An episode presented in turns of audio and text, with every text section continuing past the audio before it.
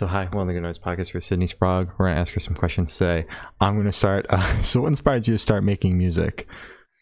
Um, Avril Lavigne. Okay. Yeah, yeah. When I was a, a really, really emo preteen, I was listening to a lot of her stuff and uh, was just really inspired to share my angst with the world, I guess. That's so valid. That's amazing. That's the best one. All right. Um, congrats on your upcoming release. Maybe I will see you at the end of the world. I Yes. love that name so much. Thank you Um, so much. How do you feel the response to it so far to people you've shown it to since at the time of recording it isn't out yet? Uh, it's been really, really cool. Everybody that I've showed it to has been really excited because it's like the first big, I guess, like fancy recording I've ever done. Like the first time I've ever like spent a significant significant amount of money on something. Yeah. So I think it it uh it surprised a lot of people that have been like following me for a while. Okay. Yeah. Awesome. Yeah. Sick. Natalie hasn't shut up about it on the timeline, so that's how we found out. about She's the best. I love her so much. She's really pushing it hard, man. She is. She Uh, is. She's my cheerleader. So, is there any meaning behind the album name or the cover art?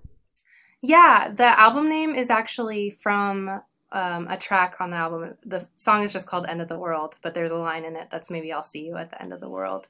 And it's about just kind of like like waiting for life to be good if that makes sense. Like you can Mhm. see uh, like light at the end of the tunnel, but um you just like can't really seem to ever get there. It's just like this constantly moving post.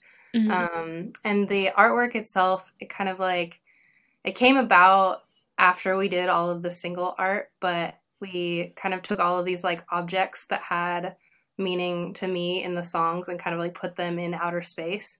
And then the album art is like the the hotel room that all of these objects like exist in, and you can kind of see them like throughout the space in that room. that is so cool. That's Thank amazing. you. I Yeah. love Easter eggs and like making everything kind of like a little puzzle of my feelings. So Definitely. That's I always love when bands and artists like incorporate like stuff into their art and music. So cuz it's always something new to look at and something new to like invest yourself in. yeah. So good job with that. Thank you. I never know if people actually will read into that kind of stuff, but I definitely do. So. oh, trust me, there's always somebody and that's usually me. So awesome. It was for you. thank you. Oh my god. Um can you tell me a little bit about your writing process for this album? Um, all of these songs were kind of just like brain vomit. They just nothing was really intentional. It was just I was going through a situationship kind of deal and uh just had a lot of had a lot of feelings and they just kind of came out naturally. Um I like I'll sit down with a guitar and I'll start just kind of like making sounds until words like fall into them and normally I'll like I'm not thinking too much about what writing while I'm doing it and then afterwards I'll like look at the song and be like, "Oh, that's what's happening." Yeah. Okay. All That's right. again, that's kind of cool. It's really cool. it's all very works. cool. exactly, yeah. It's Oh, my own awesome. little form of therapy, I guess. Yeah. Exactly. Mhm. Uh, so can you tell me like where your headspace was at uh, while you were writing this album? Um, sad, lonely. Um, I was in kind of like a long distance, again, situationship. So there was just a lot of like pining and angst and worrying about the future. And uh, like, this was like pre COVID nightmare world. So none of that had really happened yet. But I've always been like anxious that something terrible would happen and the world would end. So there's a lot of that in there too. Okay. Mhm. So you said this was pre-COVID. How long Yeah. have you been sitting on this album for then? Um, luckily not too long. I made it in January of last year. So like Okay. right at, I made the cutoff like super super tight, but um I m- wrote most of the songs between 2018 and 19. Okay. All right. All right, That's not that bad. All It feels like a million years, but it's not actually. yeah. Uh, All right. Um.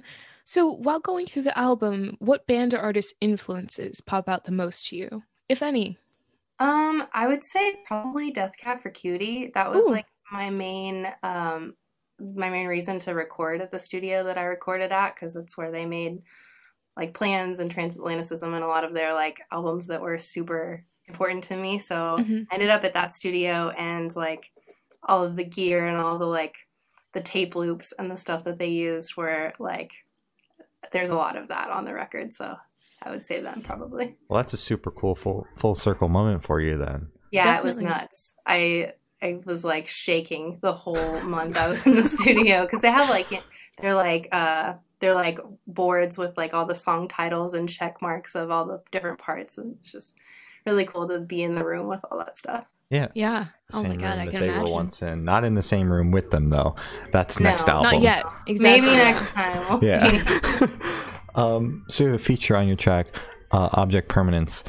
Uh, what was it like uh, having that feature on there with uh, Danielle Durack? It it happened really naturally because Danny's uh, like my best friend, and we spent all of the year before I made the record touring together, and so she would sing that song with me every night, and it just kind of like became the norm, and I couldn't hear it without her voice anymore. So so it was just necessary. sing on the record. It was necessary. It had Okay. to happen.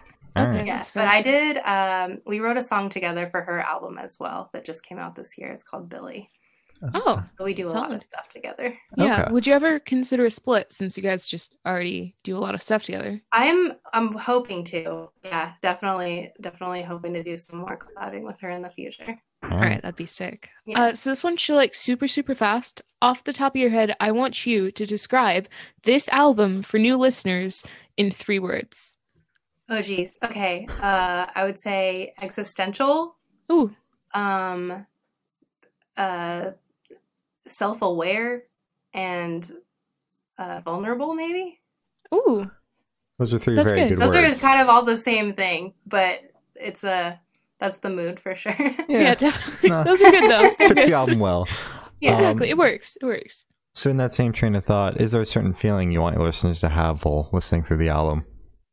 Um, I don't know. I think for me, like the best, the best like response I've ever felt when people hear my stuff is just that they relate or that they've like they're either going through currently or have gone through something similar. That just kind of like it validates my feelings and it validates their feelings at the same time. It's like a connection. Okay. Definitely. All That's right. sick. Um, so this album has 10 tracks and you released five singles off of the album. Is Yeah. there any particular reason you decided to release half the album as singles? Um, well, the label had a lot to do with it. This is my first time working with a label, so they had like a pretty um a pretty lengthy release schedule just because this is my first full length and they wanted a lot of time to kind of build it up and get the word out. So, and being in quarantine too, we can't really like tour with the Yeah. record and promote it that way. So, I think that was just kind of like a long rollout to try to get people to pay attention by the time the record came out. Okay. Yeah, okay, that makes Yeah. sense. And I also want to ask, like, how it came about working with Rude Records, how they picked you up. Um, the guy that mixed my record, his name is Mike Pepe, and he's an angel human. Um, but he was good friends with an A&R at Rude, and he sent it over, and they liked it, and they they actually signed me after I had already released the first single, which was "I Refuse to Die." So Oh, that was already out, and they liked it, and they liked the rest of the record. So it's Alright. kind of all magically happened over Zoom, kind of like this, because they're all over in Italy. yeah. yeah, Uh, and then I also want to ask how you picked the lead single for the album, uh, since you brought it up. Um, honestly, it was funny because I, I never saw that song really being a single. It's so short and not really like the format that normally would work, but it was right around, I think I released it in June of last year. So it was kind of, it just felt right um, because everything was so, uh, I don't know if I'm allowed to swear. Everything was really bad. Yeah, you can time swear. Yeah, everything was fucked and so There i you kind of go. wanted to put something out there that felt hopeful and like acknowledged the crisis and i don't know it just it felt like the right time for that song Okay. Mhm, Yeah, that's valid. That's good. Uh, so where do you see uh, your project in the next five years, and are you working on anything new that you might be able to spill the beans on? ah man it's i have no idea it's so hard to like guess what's gonna happen next i hope i'll be on tour that's my That'd be good. my dream. That would be awesome, but it just kind of depends on, you know, everything in the world. But uh, I'm working on a lot of new stuff. I don't know how much I'm allowed to say, but there's going to be some like follow up stuff that happens with this album. And then I have like, I think like 50 demos that I'm working on for the next project. I've had a lot of time on my hands. if that's Yeah, not clear. you like you glitched just a little. I'm like, yeah, I heard it right. Fifty? yeah, I have Jesus. a lot. I've had a lot. Are you okay? No. oh, oh, I've been in this apartment for a year. yeah. Jesus. But I mean, like all the songs. I'm excited about it, and we've got lots to pick from. So All right. I, I won't stop putting out stuff anytime soon. big triple LP. Yeah, sad songs yeah, you there you go. Yeah, I'll do a big, uh, a big concept album. Oh yeah, that's gonna be great. Yeah. Uh, so for the last couple questions, we're actually gonna shift away from music, if that's okay with you. yeah. Sick. Uh, so we're gonna go straight to death row. Boom. Perfect. I know, right? Uh, so if you're on death row, what would your last meal be with a drink? Very big boom. Oh man. I already have such bad decision paralysis about food. That's so hard. Um I would say probably probably go back to my roots and do like a big Tex-Mex, like a big pile of cheese enchiladas, something like that. With a drink too. Maybe Mhm. like a horchata, just really like drown Yeah. myself in dairy and go out with a bang. Okay. Amazing uh, drink choice. You're the first person who said that, so I really appreciate it because that's like one of my Love favorites. it. It's so, So good. good. hmm Hell yeah. Uh, so if you could live in one fictional world for a week, where would you live? Oh man. Maybe like I don't know why Westworld was the first thing that came to mind. I just Mhm. think that would be really tight. I don't know. All right, Alright. solid. Solid, Good yeah. for sure. Good Yeah. choice. Yeah. Uh, so I have the honor of asking the last question. Every single person we've spoken to has actually said it is the most important question. Okay. What is your favorite color? Black. Is that If does we that were to- count? If we If were to say out- that's a shade, what would your second favorite color be? Um I think like lavender, probably. Okay. Okay. Good Yeah, choice. That's my good choice. birthstone. So Alright. Oh, that's really Yeah. cool. That's really cool. Gloria is very black's a shade, but I, I'm okay with you saying black is your favorite color because it's mean- mine as well. you know. Yeah. It's my vibe. Um, so as Gloria said, that's all the questions we have today. Is there anything that you would like to plug? Um, let's see. I just dropped a music video today for my song Quitter. Um, that's out everywhere on YouTube and all the stuff. And then my album is out on the 26th. So that's all I got. All right.